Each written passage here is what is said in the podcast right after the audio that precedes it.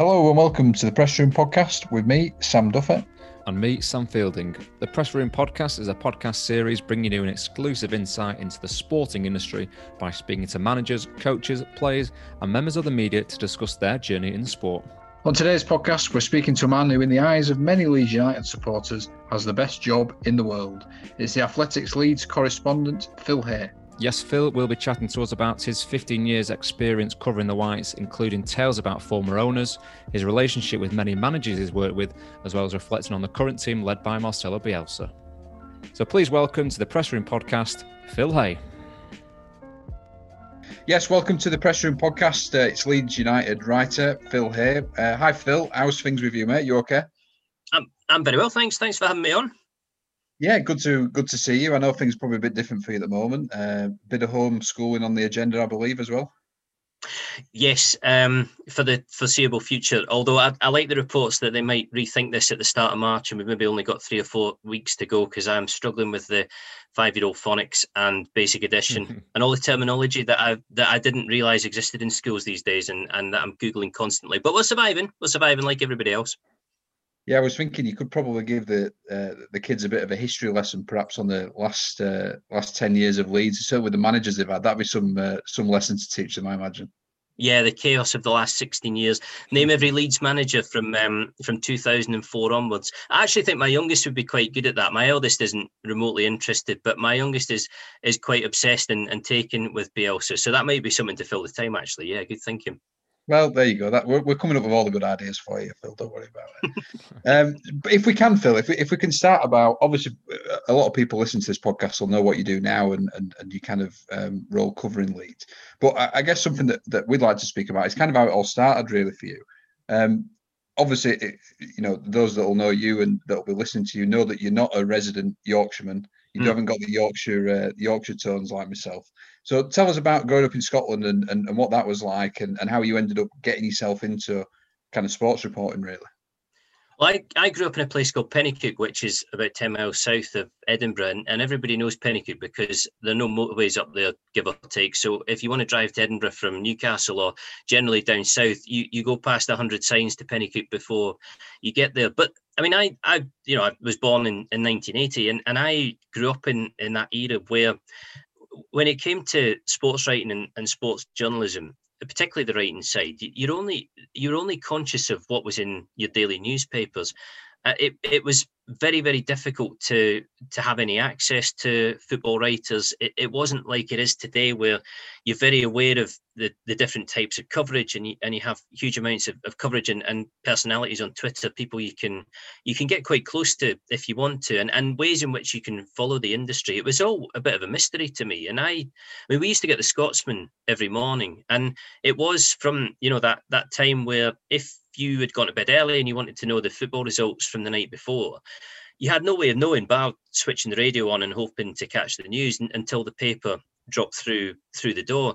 Um, so I mean, I, I was always kind of subconsciously interested in it, and I, I loved football and I read a lot about it, but I never really gave any thought to to doing journalism or, or being a football writer until secondary school when we had in in our English class um, what we used to call discursive essays, and and basically you you picked an argument, you you wrote about both sides, and, and you came to a conclusion. And I wrote a really long, boring piece on whether or not um, boxing should be banned, you know, because of the, the impact on the brain injuries and, and everything else.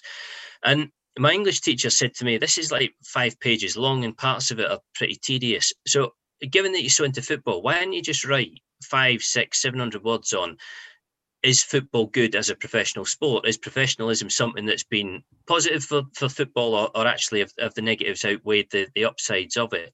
Um, and I got a I got a one for that equivalent of a of a first. Um, and it was the first time I'd really given any thought to actually trying to write about it and to write about it in a in a constructive way or, or in a journalistic way.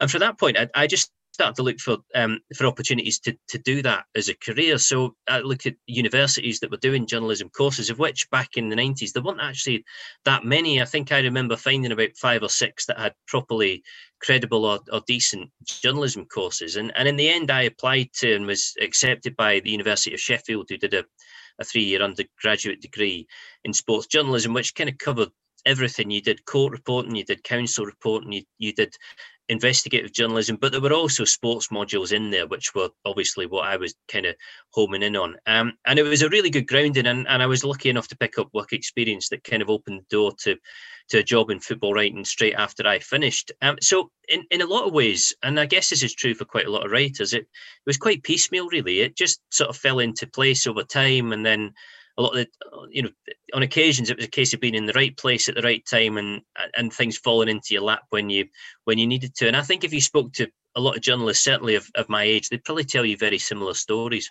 Phil, there you talked about influences there in terms of your teacher and saying uh, football's your kind of niche and, and you know what to talk about. But in terms of who else influenced you going forward into sports reporting, who was that for you? Well, I was lucky to have um, some really good tutors at university. One in particular, a guy called Jonathan Foster, who had is, is well known for covering the um, the uh, James Bulger trial back in the early nineties, but also did a lot of football writing out at various World Cups and uh, and other things like that. Um, I knew the industry particularly well, and, and was very good with advice on what to do, which jobs to look at, what what to think about.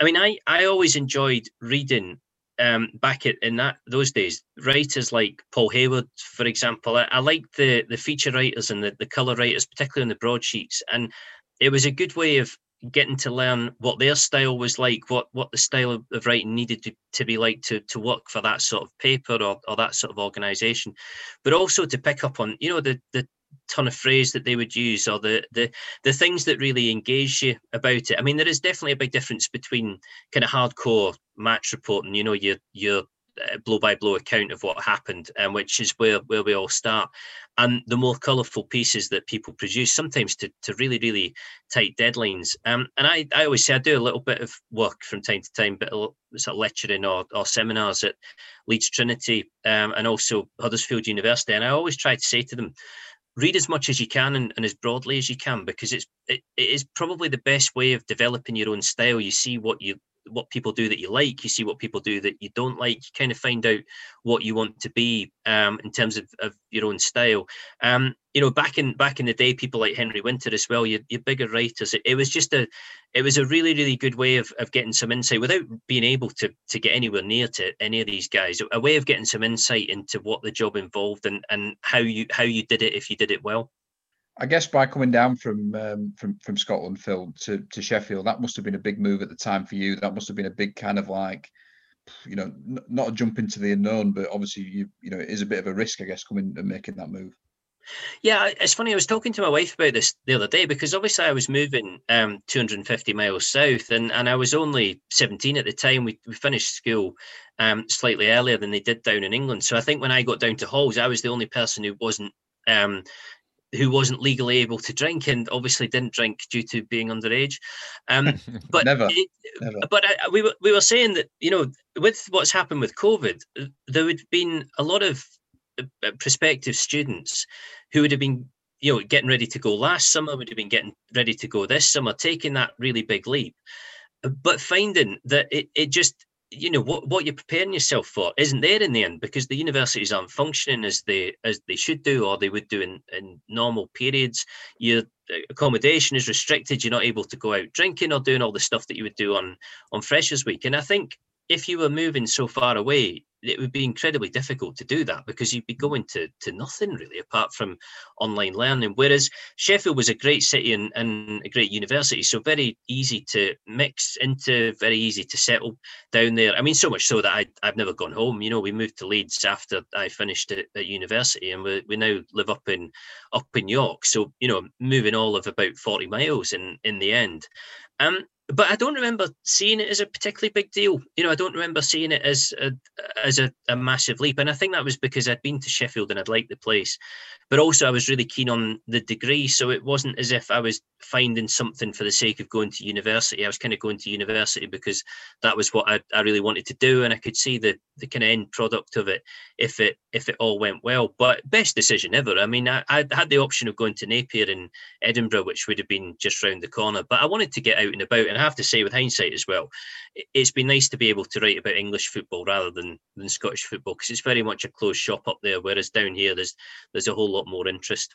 Yeah, I guess I guess kind of following on from the back of that, the moving to Sheffield probably started out your knowledge of um, the passion for sport, definitely in Yorkshire. Um, you know, uh, it is like a you know like a, a, religion in some areas, as it is definitely in Leeds. We'll get onto that a bit further on. But that must have really kind of ignited you and seen like, wow, there's like you said, a massive deal going on down here, and there's loads of different aspects to cover. Well, you start to find out about clubs that for for a long time you only really saw on the the grandstand's final score, you know, the names of them, and then you'd you'd see the badges and players' faces and so on in Panini sticker books and and that type of stuff. But because it was very much pre-internet, um, you you won't you know, you weren't exposed to that properly. You didn't have any understanding of what these clubs were like. I knew all about Sheffield Wednesday, Sheffield United, but I had no idea what Hillsborough would be like to be inside or, or Bramall Lane either. And and you start to realise as well just how many clubs there are down in England and just how well supported they all are. And I, have always been kind of aware of that going home and away with Leeds. The, the, from time to time, you, you hear it said that there are potentially too many professional clubs, or, or at least the game isn't built to sustain so many. But you see how many people travel with them and, and how many clubs are able to hold up really decent attendances at home. And it is a it is a massive culture. It's a huge cultural thing down here. It's not as if England's alone like that. You know, you see that in, in a lot of countries. But I think in terms of the lower leagues, I, I get the sense that there are very few countries, you know, that, that have leagues as competitive or as well followed as the championship, for example. It was it was one of those things where with Leeds, you always felt that they were punching well below their weight as a club in that division, but actually there was still plenty to be had in that division. And it's been funny because we we often said when you get promoted into the Premier League and you, you start looking at mid-table finishes, will you kind of yearn a bit for the championship and how competitive it was and how on edge everything was down there? And as it's turned out, not really because it's been so good under Bielsa in the Premier League, but it's it is it's a totally different world down here. And I think up north you you very much get sucked into an agenda dominated by two clubs, whereas down here it's it's so much broader um, and so much more interesting. Just uh, moving on from university uh, any time at the Yorkshire Evening Post. Was that job that one you just jumped into straight after uni and you just wanted to get into work and and and learn and take what you learned from university into real life world? No, I, I went to the Press Association first. I'd, I'd done work experience with them through my second and, and third year um, in Sheffield uh, and, and, got a full time job with them on one of their football desks that was covering um, EFL football. Uh, we were basically given a group of eight, nine, ten clubs, which were our responsibility to cover every day, which was quite difficult. I mean, we were based out in Howden towards Hull, which was kind of the middle of nowhere. They, they had been based in the middle of Leeds, but for for various reasons and and you know, for their better judgment, they decided to, to relocate to a huge new building out there. So you would find yourself in Howden trying to write about Colchester and Southend and, and Brighton and others. But it was a really good grounding and, and it was a really good um, way of learning to build up contacts and to, to dig out stories and everything else. But I'd, I'd always wanted to get onto a, a big local paper and to cover a, a big team for them. Um, and the, the job on the Evening Post came up in 2004. It was a sports writer's job initially rather than the, the chief football writer's job. That was already occupied. Um, but it was it was a really really easy move to take that. I mean, aside from anything else, I was living in Leeds, and and it was much easier to you know much easier logistically. But I knew that there'd be far more in the way of opportunities to do proper writing and proper interviewing and, and features and everything else. Um, and it was it was just a great move for me. I, I don't think I expected to be there for nigh on twenty years at all. I don't think I, I ever expected to be in any job for for that length of time. But I went over there in, in 2004, and it was only 2019 when the athletics started up that, that I left in the end. I imagine I know where the, the old offices were for the, the YEP in the middle of Leeds, and the, I imagine, like you said, uh, again, I've been to Howden where the, the PA offices are, and it's like you said, the middle of nowhere, and the being in the middle of Leeds, you know that buzz, and and I know Leeds is a city, the football is twenty four seven. That must have been a really big factor and a great way to be working for you in amongst all that kind of. Um, well, I guess at times definitely madness, wasn't it? I, th- I think as well. I mean, when the week I joined was the week that the Krasner takeover happened, um, and they, they were about three or four weeks from getting relegated from the Premier League. So it was it was absolute chaos at Elland Road, and the Evening Post was really active in, in covering it. You know, it was uh, it, it's not that local papers don't have the the same impact or, or any impact now, but it was back in the days where they could shift close to 100,000 copies a day, and you know, we're, we're just constantly on top of issues at the club and, and we're very good at campaigning about them you know very strong with front pages back pages. Um it was you know they, they got involved in the politics of it and and they tried you could tell that they tried really hard to represent the city and and to write for the city and and you just knew. I mean i when i took over the chief football writer's job in 2006. Um, one of the well, the, the, the, best known chief football writer they've ever had, Don Warters, who was there through the Revie era um, and, and right up to um, beyond Wilkinson as well. He said to me, you'll, you'll never ever want for a story at Leeds because you know there is always something going on, and even if there isn't something that's breaking news or something that's particularly big, there will always be issues or, or agendas in the background that will give you something to write about. And I don't think he really understood what was coming. You know, I don't think he mm. could have foreseen what was going to go on from 2006 onwards because because none of us did. You know, like the, mm. the people who came through the door, like Cellino and, and Bates and others, it, it, was it was impossible to to see a lot of that coming.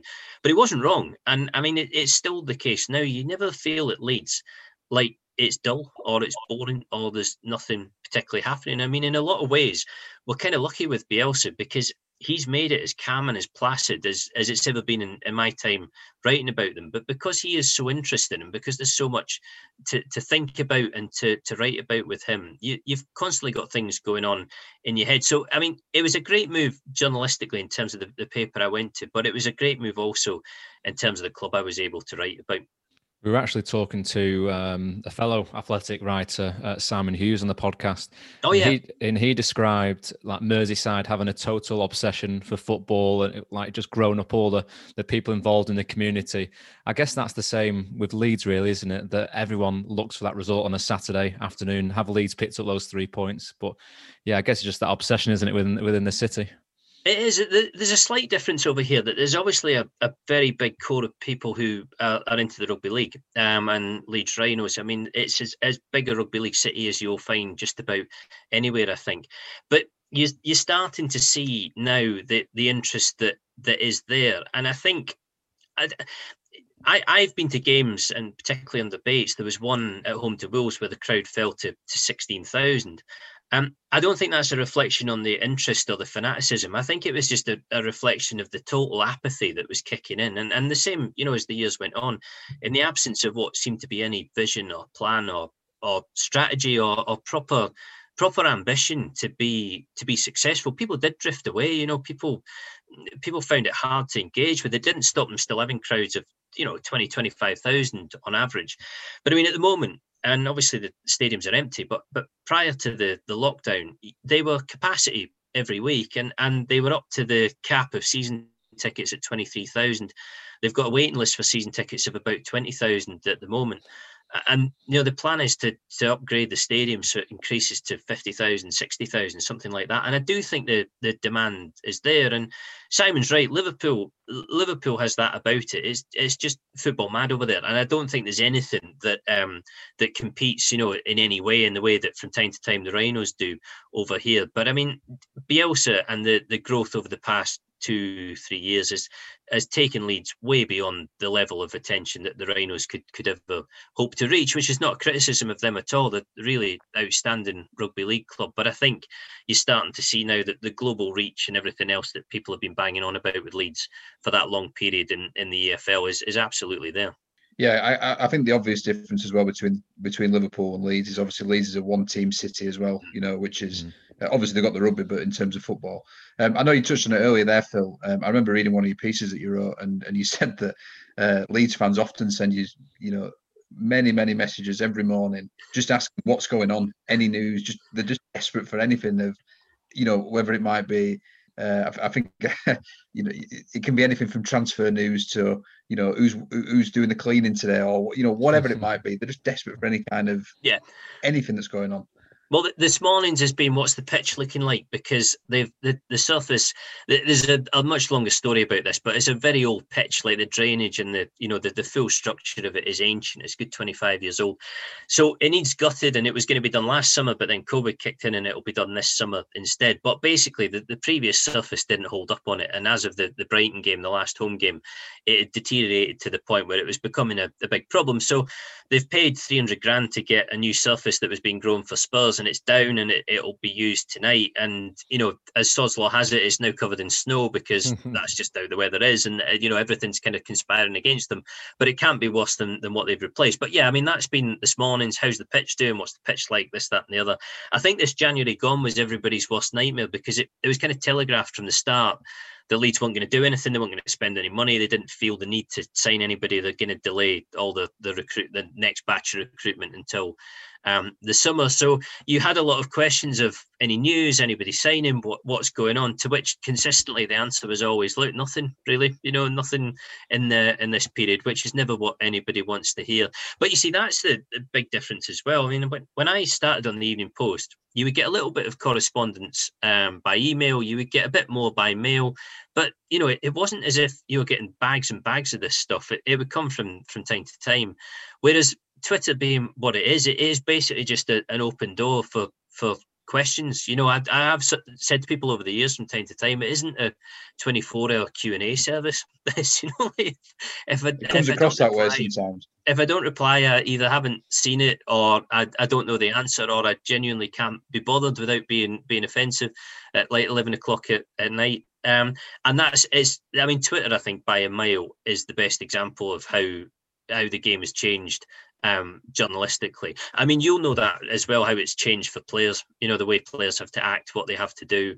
Um, yeah. And it's not, I mean, I, I know from speaking to, to some of them that it's not even about the ways in which you have to be careful and the things not to do.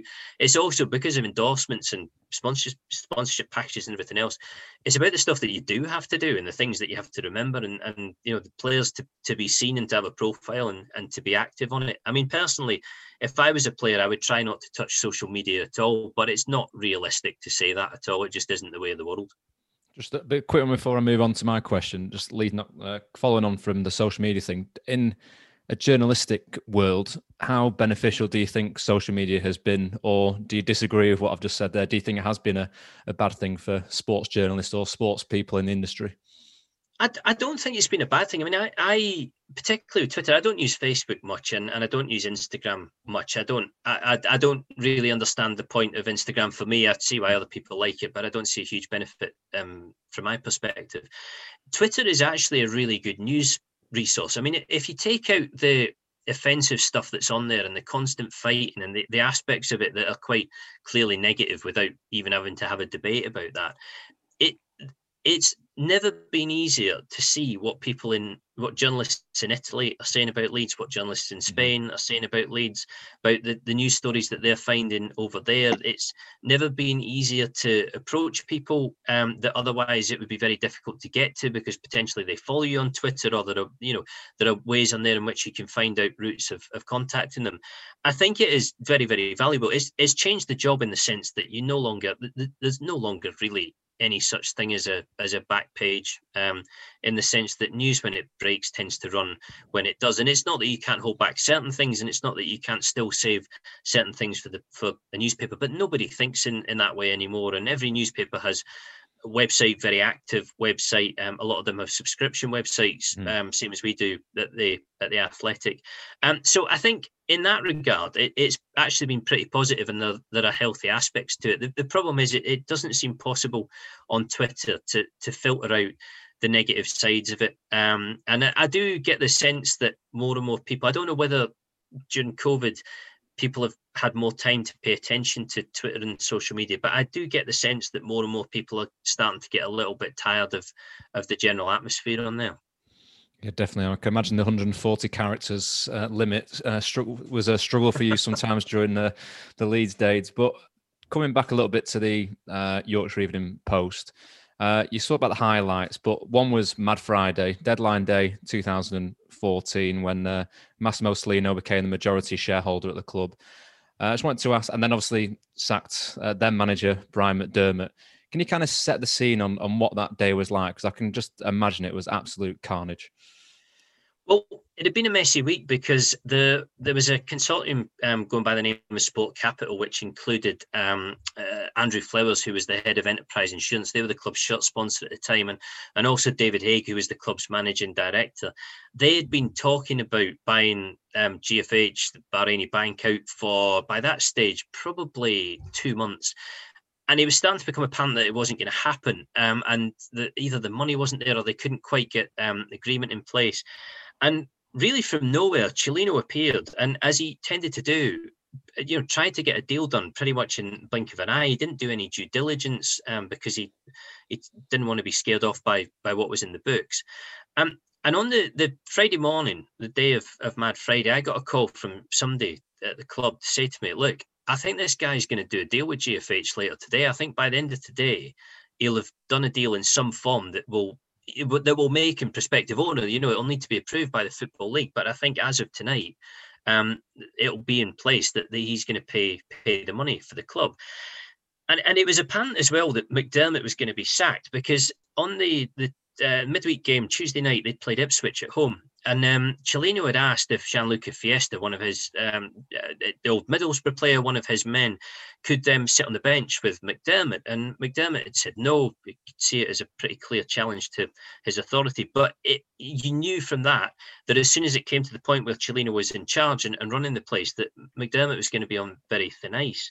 Um, but because he didn't want to do anything to kind of, I, I guess, attract mis- uh, gross misconduct charge or, or anything like that, or give Cellino any reason to sack him for reasons other than football. He went ahead with a press conference anyway on Friday afternoon, and you had this bizarre scenario where you were sitting listening to McDermott, knowing that the chances were he was going to be out of the job. You know, in, in no time at all. You had McDermott there answering questions, knowing exactly the same, but not wanting to skip the press conference because it, it could have consequences for him. Um, so we went away from that, and I started to write up for Saturday's paper because we had um, we had three pages uh, ahead of the Huddersfield game on the Saturday. It needed to needed to be filled, and and you couldn't just leave it. You know, you couldn't. You had a deadline at ten, so things had to be written and, and articles had to be in place. But I wrote up, you know, his press conference. I wrote a back page story with with quotes from him, other bits and pieces and you knew or you had a, a, strong suspicion that at some point in the afternoon or early evening you were going to have to bin it all because things were, mm-hmm. were going to happen um, and unbeknownst to us, somebody um, high up in the on the GFH board or, or one of their associates um, texted Cellino at around about five six o'clock to say congratulations on buying the club and even though it hadn't been approved and ratified by the EFL, Cellino took that to mean that, that he was in charge. So in no time, we started getting calls saying McDermott's been sacked. Um, it's going to be Gianluca Festa on the bench tomorrow. Um, there was no word about um, McDermott's assistant, Nigel Gibbs, but as far as we could tell, he was still there, but you know, very, very vulnerable and, and likely to go. Neil Redfearn, who was the, the academy manager, was was due to support Festa, but then they had to about turn on Festa because they were aware of the, the sudden backlash to all this. But it was it was the kind of multiple strands there. The temporary chief exec who was sacked and then reinstated and then sacked again. Um, two of the sponsors, Enterprise and Flamingo Land, who sponsored the academy, they said they were going to pull out. You know, they were going to withdraw the sponsorship and withdraw the support. And and it was absolute chaos. And you know, you there were pictures of Cellino in reception. There were stories about there was a funny tweet from a, a, taxi firm in Leeds who were asking people to clear out the way of, of the, the front of the stadium um, supporters who'd gone down to the ground so that they could actually stop and pick Cellino up before they, they ran out of petrol. and it was so incendiary and it was so messy that even Cellino realised by the following morning that um, that he shouldn't have done it, or at least that he couldn't do it like that and, and get away with it. So so he kind of disappeared into the background. Um, Festa did as well. Nigel Gibbs, McDermott's assistant, was given the team um, on the on the Saturday against Huddersfield along with Redfearn. And then bizarrely, in true GFH style, they reinstated McDermott um, midway through the second half with a statement on the website saying, literally, just we'd just like to clarify that Brian McDermott is still our manager. You know, as if there was as if it was peculiar that there was any any question about this. So what I mean, was the game, Phil? What was that? Sorry. What score was the game? Well, they won five one. You see, they they struggled badly um, in the first half, and I I've spoken to quite a few supporters who said that Festa was in the East Stand that day, and he was um, right the way through the first half. He was constantly berating the players and the team because they were playing so poorly, but then it all clicked in in the second half. And he was taking pelters from people around him in the East Stand who were basically just abusing him because they, they knew what had what had gone on. So I mean, it was a hideous, hideous shambles. And McDermott then did an hour long press conference on the Monday talking about you know what had happened, how it felt, you know what he was going to try and do from there. But I mean, he was he was sort of fatally undermined at that point, and because Cellino didn't back off in terms of buying the club, you know, he, he persisted with it, and his takeover went through on appeal. You knew you knew that it wouldn't be long for McDermott, and that at some stage he he would go, and and it was all it was all very sad and all very messy and all and you know all a bit regrettable in the end. But come the summer after the takeover went through, after a lot of messing about, Cellino and McDermott did go their separate ways. I guess when you were when you were the reporter there, a lot of people would love to know kind of the the links that you had. Obviously, when Cellino got in through the door and his takeover, he was officially in charge of the club. What kind of relationship did you have with him, and was it was it kind of a a working relationship where you know having having worked in clubs myself, I know that the chairman and, and, reporters can be, you know, in contact with each other over a variety of different stuff. Was it like that at all? Yeah, no, it, it, it certainly was to begin with. I mean, the one thing you found on Mad Friday was that uh, club you'll you'll know yourself, club employees are, are pretty careful about what they say and, and who they speak to, particularly in the media. But on that night, you you just had constant stream of phone calls and messages on Twitter or, or WhatsApp or I, I can't remember if WhatsApp existed at that point, but text messages from people who were basically just trying to fill you in on what was going on because it was all so ridiculous. I mean, I I dealt with Cellino pretty closely and and regularly for about two years until he pretty much cut off communications after that.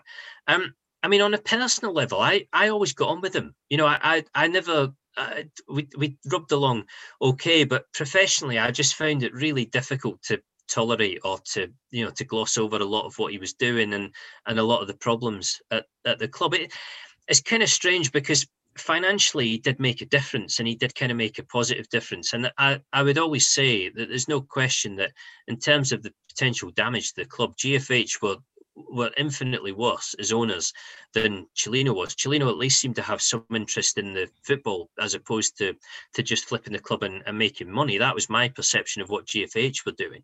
Um, but it was never going to be it was never going to be sustainable under him. It was never going to be a success. It was always going to have to pass on from him to somebody else. And I think you know the ownership at the club now would agree that he he at least made it you know attractive and he at least made the club fairly saleable in a way that they really hadn't been when when he bought in.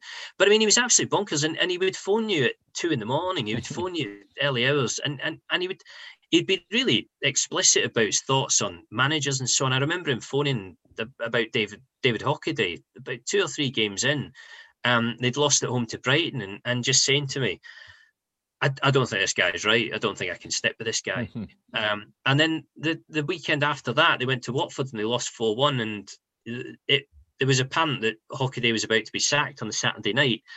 And then on the Sunday, nothing happened. So I phoned Cellino and, and on, on the Sunday afternoon, and asked him what was going on, and, and he said quite openly, you know, he said, I did want to sack him last night. Yeah, I decided he was going to go. He wasn't up to it and he wasn't good enough. But then I thought, actually, it's probably my fault. You know, this is probably my fault rather than his. So I, I, shouldn't sort I, I shouldn't treat him like that. Um, so you've got these quotes out in public, which are great for us, and you know it's a fantastic story.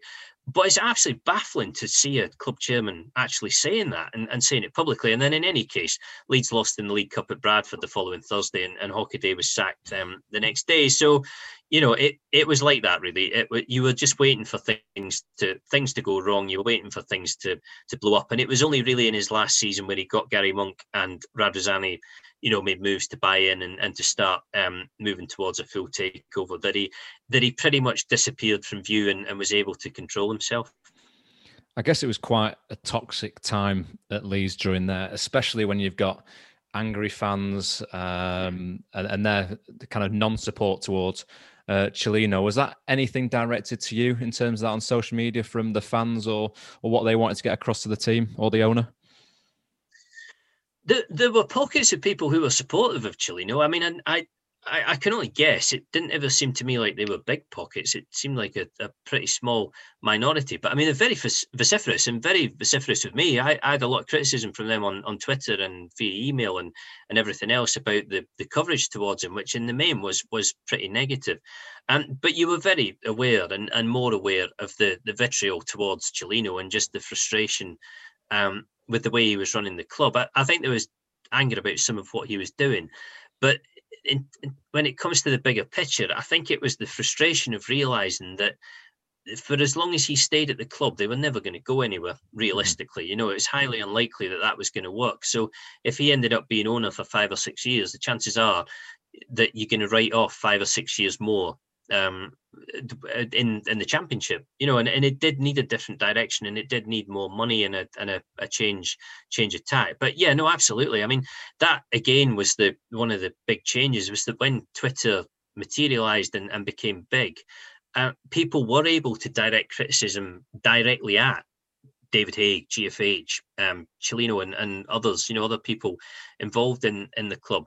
I, am not sure it's an especially good thing. That I mean, there are circumstances in which they, they absolutely deserve it. I think the, the downside of it is that it's strayed into kind of direct criticism of players as well. And Sam will know this from from Fleetwood. And again, there's a big difference between criticizing players if they've they've done things that deserve to be, you know, that deserve that attention, and criticizing players because they've played poorly. You know, I, I don't think the two equate at all. And I, I, I, can't really think off the top of my head M- many players I've seen go through the club who genuinely wanted to play poorly or were trying to make the point by playing poorly. In the main, Leeds didn't recruit well, and the squads they had were not up to anything like the, the expectation of the crowd.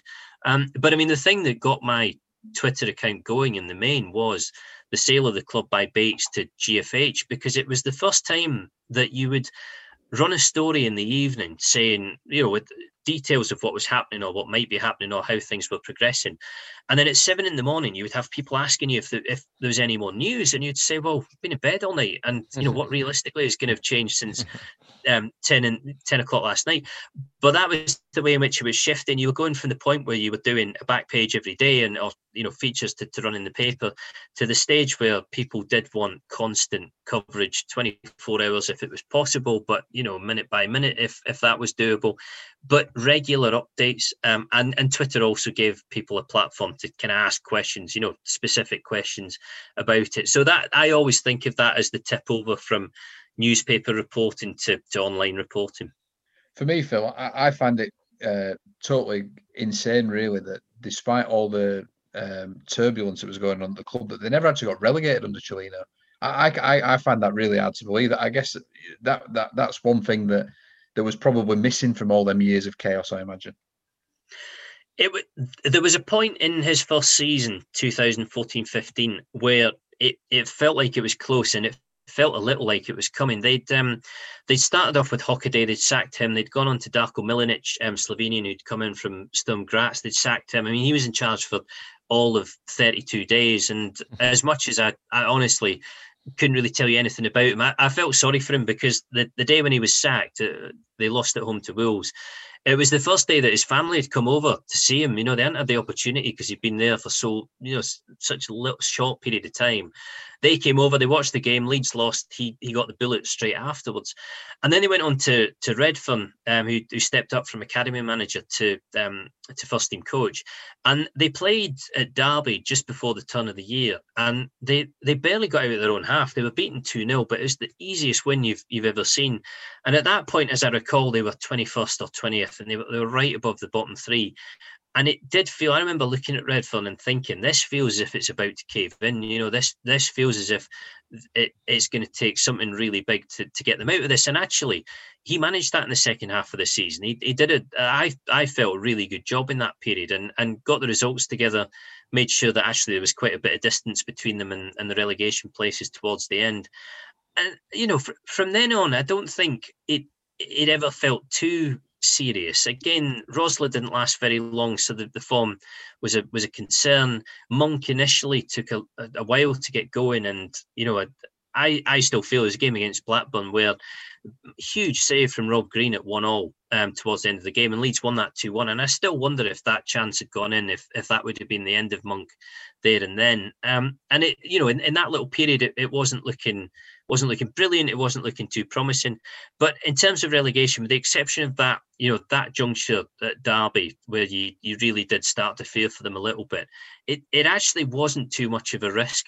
Yeah, and I know you mentioned um, I know you mentioned a few managers there. We worked with with Uwe at Fleetwood, and um, I know after having um, conversation with Uwe, you know, um, kind of away from the madness really, and speaking to him about Leeds, and and I think genuinely he really wanted it to go really well. I think he was mm. fully bought into Leeds and and and enjoyed his time there. Obviously, he didn't enjoy how it ended, but I think a lot of people forget about when Uwe was there that he signed Chris Wood, uh, Stuart Dallas. Obviously, Dallas scored at the weekend. You know, yeah. there's still kind of um, and, and that's probably part of the Leeds team now. There's still kind of little bits of the legacy of uh, kind of uh, the current ownership at the moment, pre that with with Cellino, that, that still lives on kind of in the team a little bit now, really.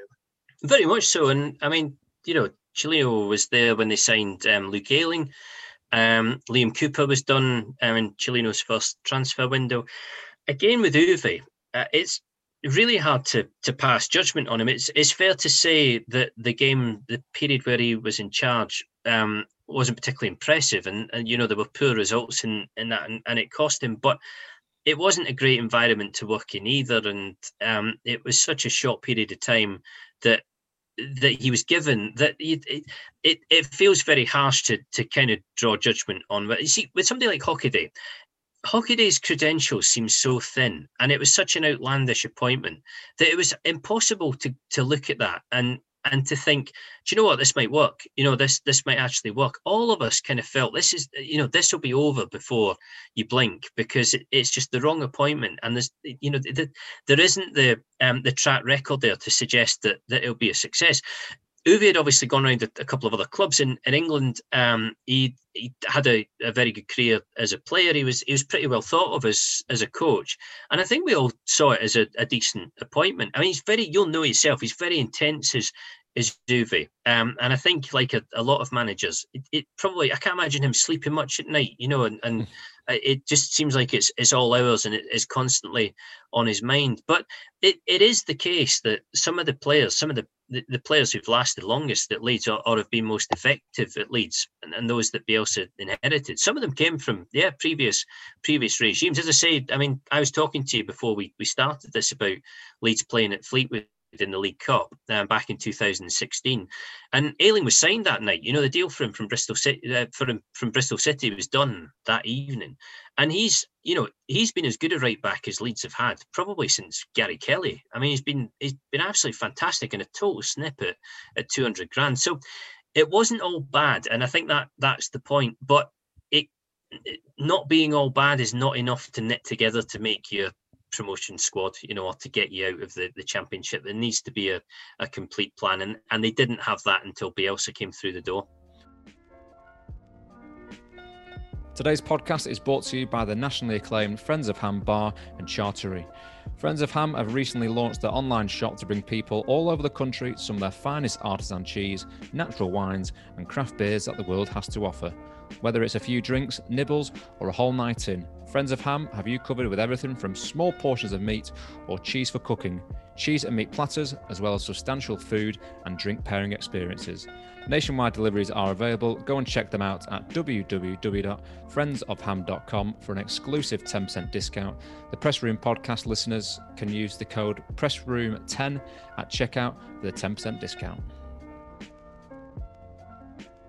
So being a, a, Blackpool fan, Phil, I kind of know the, the struggles be, and the club and the owners, but that's a, another story for a, another time, I think. Um, but out of all the managers that you've mentioned there, uh, and you might have worked with uh, and Leeds, obviously during the Cellino time, who do you think could have been given longer time in charge there to really have a go at this Leeds side and, and hopefully push them back into the Championship and Premier League? I think potentially with McDermott, if they hadn't pulled the, the rug from under him, I mean, I, I can't pretend that the results weren't dismal in the second half of the season, and, and obviously some of the blame for that has to fall on him. But but equally, I'm not sure there's, there's ever been a, a, period in all the time I've covered. I mean, the, the, perhaps others, but very few that have been set up in a way that were, were totally there to just ruin a manager. Really, it was it was a really difficult dressing room to to manage. It was a very difficult ownership structure to to manage as well. And and the idea of managing upwards with Cellino was was sometimes impossible. Uh, he'd obviously got promoted before with Reading as well, so I, you know they, they were in a playoff position at the turn of the year, um, and I think pretty optimistic about that before it all it all fell apart. And I guess I mean opinions kind of divided on Gary Monk, and it wasn't helped by the fact that you know he he, he resigned as he did, and and personally I felt it kind of suited him and suited Leeds for that to happen. I think Leeds would Radrizzani's owner wanted to go in a different direction or were kind of minded that that might be a, a good option. Uh, and equally, you know, Monk was going to have other alternatives out there, and he, he was appointed as Middle, Middlesbrough manager in no time. But there were good things in his season in charge. They really were. They, they should have made the playoffs. They're, they're perfectly placed to make the playoffs. He, he, I thought, did a good job with a squad that had been me- meandering um, for a long time, and and sort of put together. You know, started to uncover successful partnerships in there. Kind of made the best of Chris woody scored 30 goals. Um, Hernandez start, you know, came back from um, the Middle East and, and has obviously been. I mean, I, I have Hernandez down as the best signing of, of, the past 20 years, give or take. He, he's been he's been fantastic. So those two possibly. Um, I think in the main though, the, the decisions that have been taken were probably largely correct. Um, I think the problem was that although it was the correct decision to move the managers on, it was the wrong decision to appoint some of them in the first place. Um, and I don't, I mean, it, it, this goes without saying really, but nobody has come close to doing what Bielsa has done, and not just not just with the results and, and the way they play, but also in kind of kind of killing all the politics and the infighting and the, the kind of poison that seemed to pers- permanently be at Leeds and, and permanently infect people. I, I always say this, but it, it helped that you suddenly had a manager who was bigger personality than the owner and bigger personality than any of the players and, and was basically untouchable in terms of authority. Um, and it was exactly what Leeds needed. Um, and it's not a surprise. It, it's a surprise that he was able to make the impact as quickly as he as he did, but it's not a surprise in general knowing him and having seen how he works that it's been such a big success. If we can, Phil, move on from the the, the, the time at the YEP and, and now moving into what you're doing now at the Athletic what what kind of prompted the, to move the move to the athletic? And I guess in the same breath, I guess it was quite hard to leave behind. You know, you've obviously been at the YEP for for you know 13 15 years or, whatever it was in the end. That must have been quite a big decision for you you know to make that switch into you know obviously athletic had kind of been up and running in america quite an american thing and, and, and just coming into the uk so it was quite a quite a new kind of uh, platform for media really. There were things that made it easier and things that that made it difficult. I mean, the fact that I was being offered the job that was you know solely writing about Leeds United meant that it was keeping me in a field that I knew a fair amount about, um, and and it meant that you'd kind of transition from job to job should be quite easy, and you would be able to go there with a lot of ideas and a lot of thoughts about the, the features and the pieces that that you might produce. Um, I mean, I knew of the Athletic, although I don't follow American sport particularly quickly, so I hadn't been a subscriber. Um, and and I hadn't read a huge amount that was on the site, but when I looked at it, it, it looked extremely professional, and you could tell with the app that there'd been a lot of in, investment in it. Um, I mean, I can't pretend that the offer wasn't very good, and, and people know that to be the case, not just to me, but to, to other people, other people who join the athletic as well. But I like the project, and I like the plan, and, and I like the idea of of what they wanted to do. And and I have to say, I've I've always been in favour of subscription models because I, I just don't really see how in the longer term media outlets in general can survive without having a, a steady stream of income like that. I've I'd never mm. understood the the trend of giving everything away for free. I can't think of any other business that does that, you know, where it, it gives its product away for nothing and encourages people who who want to read the stuff or, or, want to you know to watch it or whatever else to expect to have it for free to the point where it's at, you actually have to be very persuasive to say to people look it would be an advantage to us obviously if you pay it because from a business point of view that that helps but also it, it just helps to to kind of support good journalism and, and good good football writing. Um, so I mean, I, I was contacted the, the, day after Leeds lost in the playoffs um, to Derby under Bielsa, um, and I have to say I was very sold. I mean, obviously it, it was kind of delicate decision because it was a new startup in the UK, so you had to consider the likelihood of it being a success and and what the consequences would be if it wasn't. You know where where it would leave you. But once you started to get wind of who else was being approached, and once you started to get wind of who else had said yes, or who else was kind of potentially going to st- say yes, there was a lot to be really keen on, a lot to be excited about. And I have to say, when it came around to making the decision, it wasn't it wasn't difficult at all, and I haven't I haven't regretted it at any stage. Just in, in terms of your work, how have you found the way that you work in terms of breaking news? to be different now working with the athletic? Is it just a, a different kettle of fish with it being online and, and all that stuff?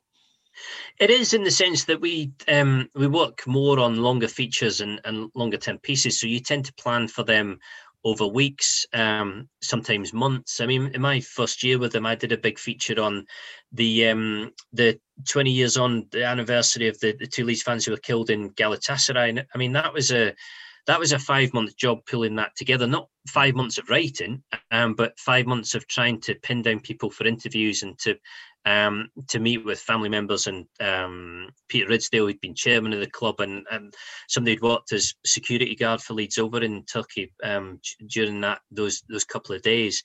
Uh, so that's the way we tend to think. It does tend to be longer longer term planning.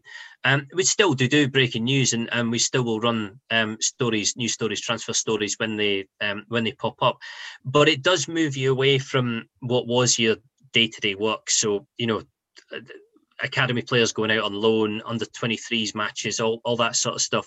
You, it's not that you don't pay attention to it, but you don't cover it in the same way. Um, and some mm-hmm. of it you don't cover at all. You know, some of it you you'll take notice of and you'll take note of of what's going on. But it is that is more your, your content for your local papers, you know. And, and I always say I, I think there's absolutely markets for both. I think there are people out there who want um, the immediacy of, of news and, and the, the features and the coverage that that local papers do. I think there are people who equally want the, the longer reads that places like the Athletic and, and other nationals um, have the time and also, let's be honest, have the budget as well mm-hmm. to to do. I think there's a, a mixture of both, but I do like the fact. I mean, Evening Post, for example, have gone to a subscription model now, um, and quite a few of the nationals have. And I do think I do think it's a really good thing. I, I think you should be saying to people, you know, it, it costs to do this stuff. So if you want it, if you want to have it, really, it, it's not unreasonable to to ask you ask you to pay for it. And I mean, I can't imagine the day when McDonald's will say to people, come in and, and have all our food for free. And what we'll do is we'll just get loads of advertising and pay for it that way. I actually want to bring a question here. We obviously, when we announced that you come on the show, we got uh, fans to, or your supporters, should we say, and Leeds fans to, to send in questions. Um, your own supporters, your own, your, own, your own, fan club. um, but but someone uh, asked it. Aiden said, uh, "Do you see sports media in the near future following a similar model to the Athletic? Uh, and if so, what do you think papers can do differently to prevent this from happening?"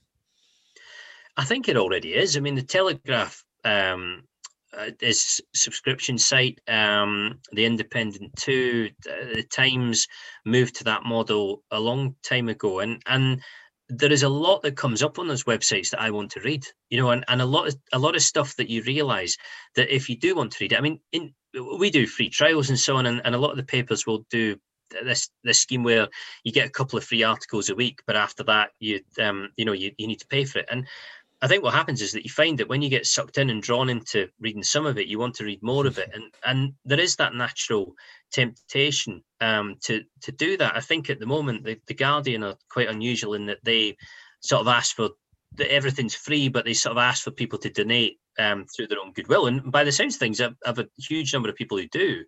Um, but I, I'm not sure because advertising seems to be the only route to income aside from you know finding people to to back you financially off, off their own steam you surely have to find a some form of revenue and some form of, of regular and, and reliable income. Um, and i think given that you know the sales of actual newspapers have, have been decreasing for a long time now and you're not pulling in the same amount of advertising revenue from them and you're not pulling in the same amount of money from cover price sales you, you have to find an alternative route. And like I say, I'm, I'm pleased to see that, that other places are doing the same because I think it is the way everybody has to go.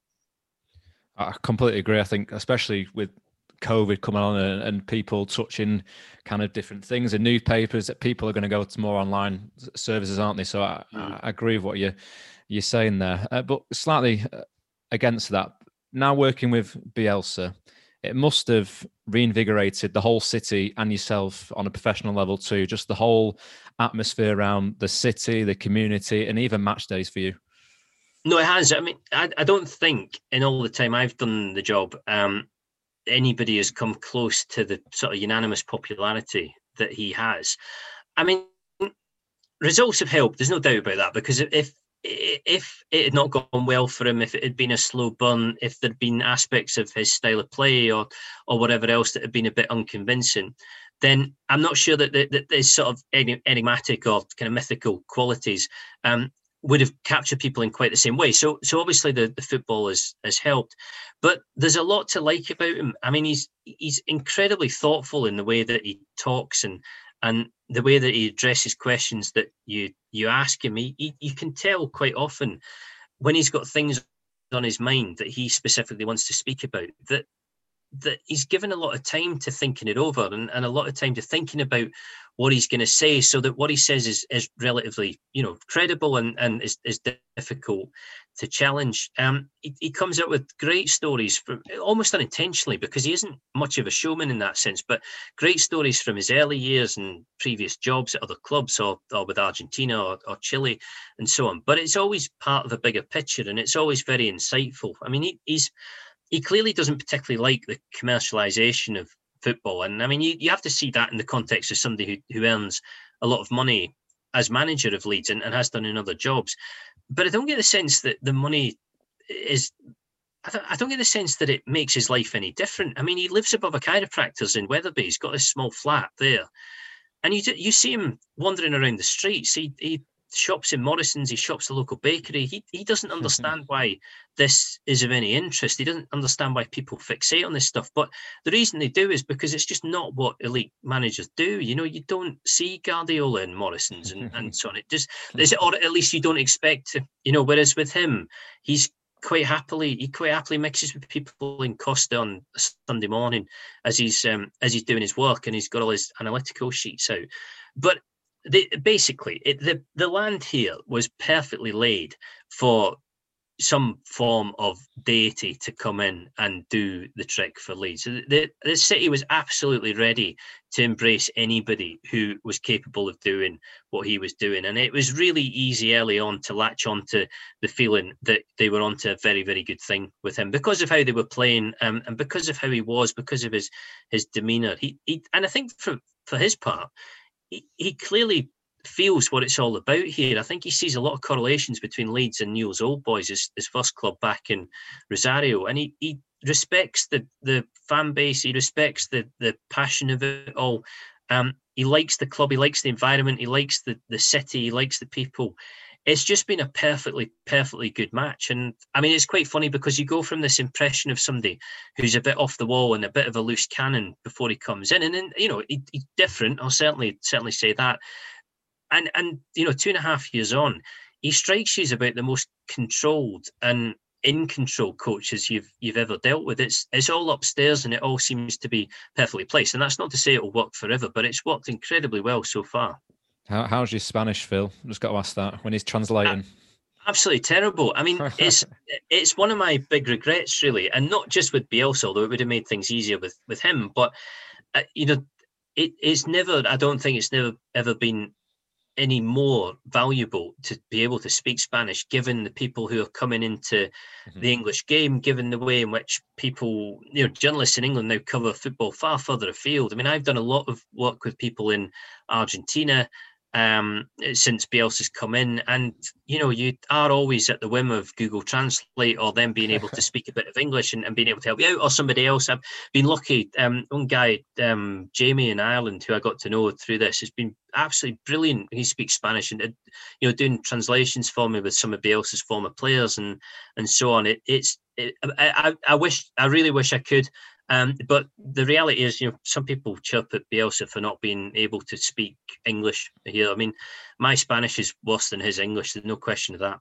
We won't. We won't ask to hear any of it, Phil. we'll leave that. Leave that in the uh, Bueno. Leave that out. Yeah. um, we've, we, will we'll just wrap up if we can, Phil. We've got quite Yeah. a few uh, questions that we'll just fire through. Um, the first of which we put something out about um, kind of like a bit of word association, really. Um, I, I've got some kind of some things in your time while you've been covering Leeds, mainly mainly people, really. If you can uh, try and sum them up in one word, I know that's quite Okay. difficult. Yeah, yeah, yeah, I'll do Um, my best. Yeah, We'll, we'll see how we go, but an easy one to start with, uh, which is Kalvin Phillips, dynamite. Darko Milanic, Who? uh, Patrick Bamford, Survivor. Elland Road, AG, Steve Evans, Forgotten. Dave Hockaday, Baffling. Massimo Cellino, Bonkers. and Marcelo Bielsa. Genius. I, I'd, I'd like that to be fair. I didn't. I didn't feel with Bamford. I mean, I think Diamond actually might have been better than Dynamite for for Phillips. Bamford, I can't quite put my finger on on what I want to say about Bamford. It, it's just that it's funny because the Athletic said to me the other day, um, "Could you just do us 150 words on why Bamford for England is, you know, potentially a sort of credible argument?" And I was saying in it, if you go back 12 months, there were arguments going on around here about whether Bamford was good enough for Leeds in the championship, you know, let, let alone England. And suddenly he's in this position where actually you can make a pretty strong argument for him. And he's gone through a lot of years in a lot of clubs where people were skeptical about him and where people didn't really give him a break. And then you get to this point, 27 years old, and he's he seems to be absolutely at his at his peak and, and a really good guy as well. We've got a few. Yeah, I remember when I remember when Leeds signed uh, Nketiah from Arsenal, and there was a lot of talk then. I think more than ever, wasn't that that that he should be that the that, that Nketiah probably should be in the team in place of him.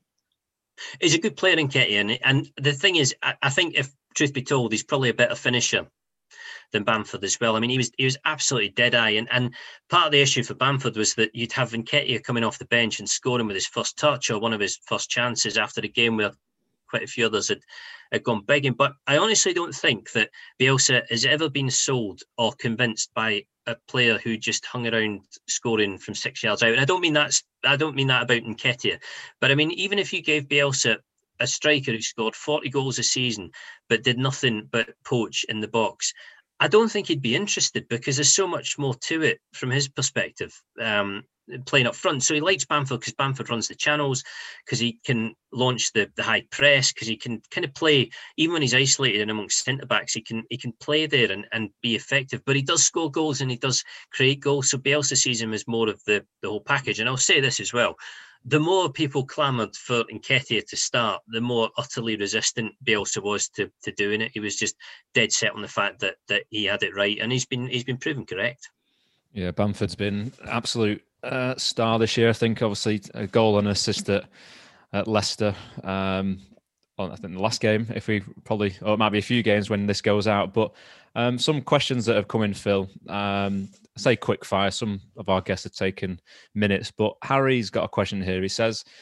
He says that he feels blessed at the moment uh, with the current owners and, and what they've achieved over recent years, but but wants to know, looking back at the uh, era, did you see or witness uh, any method to the madness, or was he just nuts?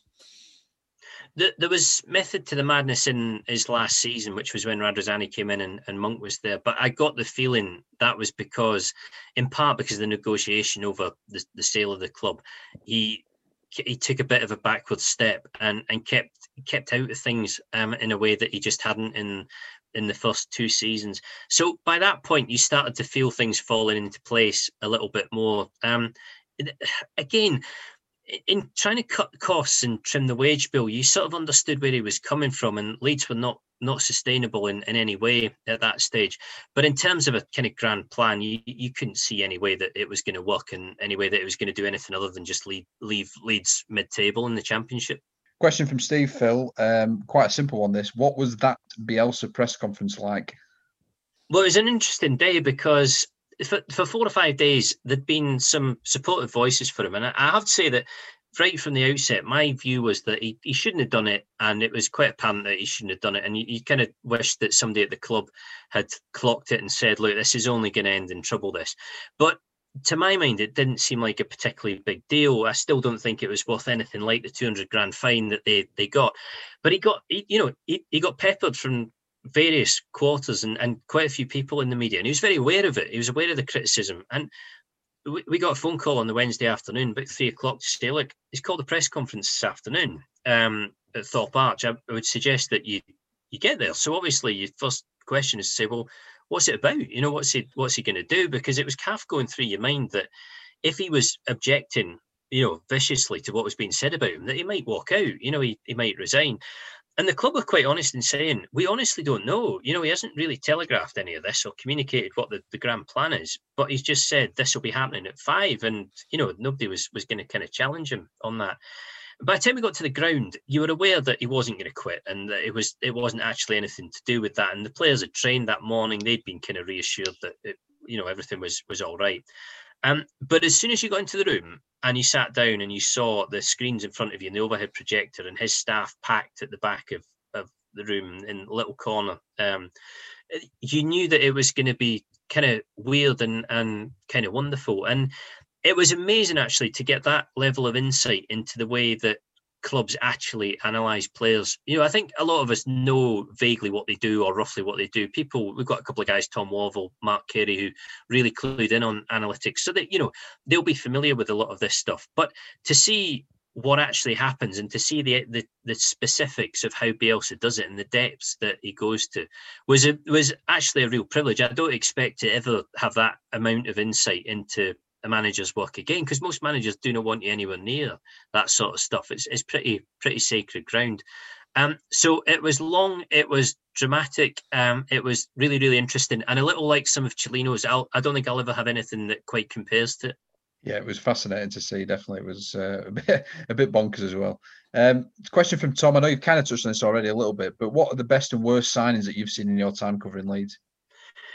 Well, I think Hernandez would be the best. Um, there have been some very, very good ones. I mean, Snodgrass as well. Um, he was a, a, bit of a steal from Livingston, um, with, without any question. I think prior to Hernandez, he'd been the best player to, to come in and, and go out of Leeds in those EFL years. But I mean, Hernandez was, he'd gone to the Middle East from Swansea and it, it, he was only in his late 20s, but it always feels like a bit of a retirement move that you know it feels like you, you're going for the money and he said to me himself you know the, the financial side of it was very good so hard to, to say no to. Uh, and then he gone back to Spain where he'd been on loan with um, Rayo Vallecano but they'd been relegated and it, he was a, a little bit sort of out in the wilderness um, and even when he came in it was a kind of slow burn getting him back up to speed.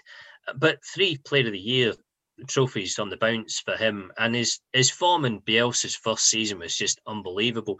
And but even that doesn't touch on the the way he played in the last eight games of last season, the way he dragged them over the line. It was that kind of touched by God thing, and and I think I think that that'll be his peak. You know, I'm not sure we'll we'll see that from him again at Leeds, but it's kind of remarkable that at 35, Leeds were somehow seeing the best of a guy who'd been Spain international and, and played at Valencia in terms of the worst signings, I mean, how, how long have you got? It, it's the there've been so many players who who haven't been up to. I think, I mean, Granddi Ngoyi, who came on loan from Palermo, he was signed without a medical and he had a thigh injury and played one game and then left um, without you know leaving a leaving a scratch. That was a, a terrible, terrible deal. Um, I think Edgar Çani as well, striker who came in second half of the season when Neil Redfearn was manager. Uh, just uh, mystifying really that you could have looked at, at, him on the basis of what we saw and thought that that he was a good sign in in the championship. And those are two that that certainly certainly jump out. I, I don't think those have been two of the worst in terms of finance. You know I don't think they've they've kind of cost the club ridiculously. Not in the the way that for example Augustin who came in from Leipzig last season that could that could really be expensive that for for very little in return because that's still being argued about with with FIFA. Um, mm. but in yeah, I, I, think Çani definitely one that I looked at and thought I, I have no idea what you know why that that deal has been done, but certainly not alone in that sense.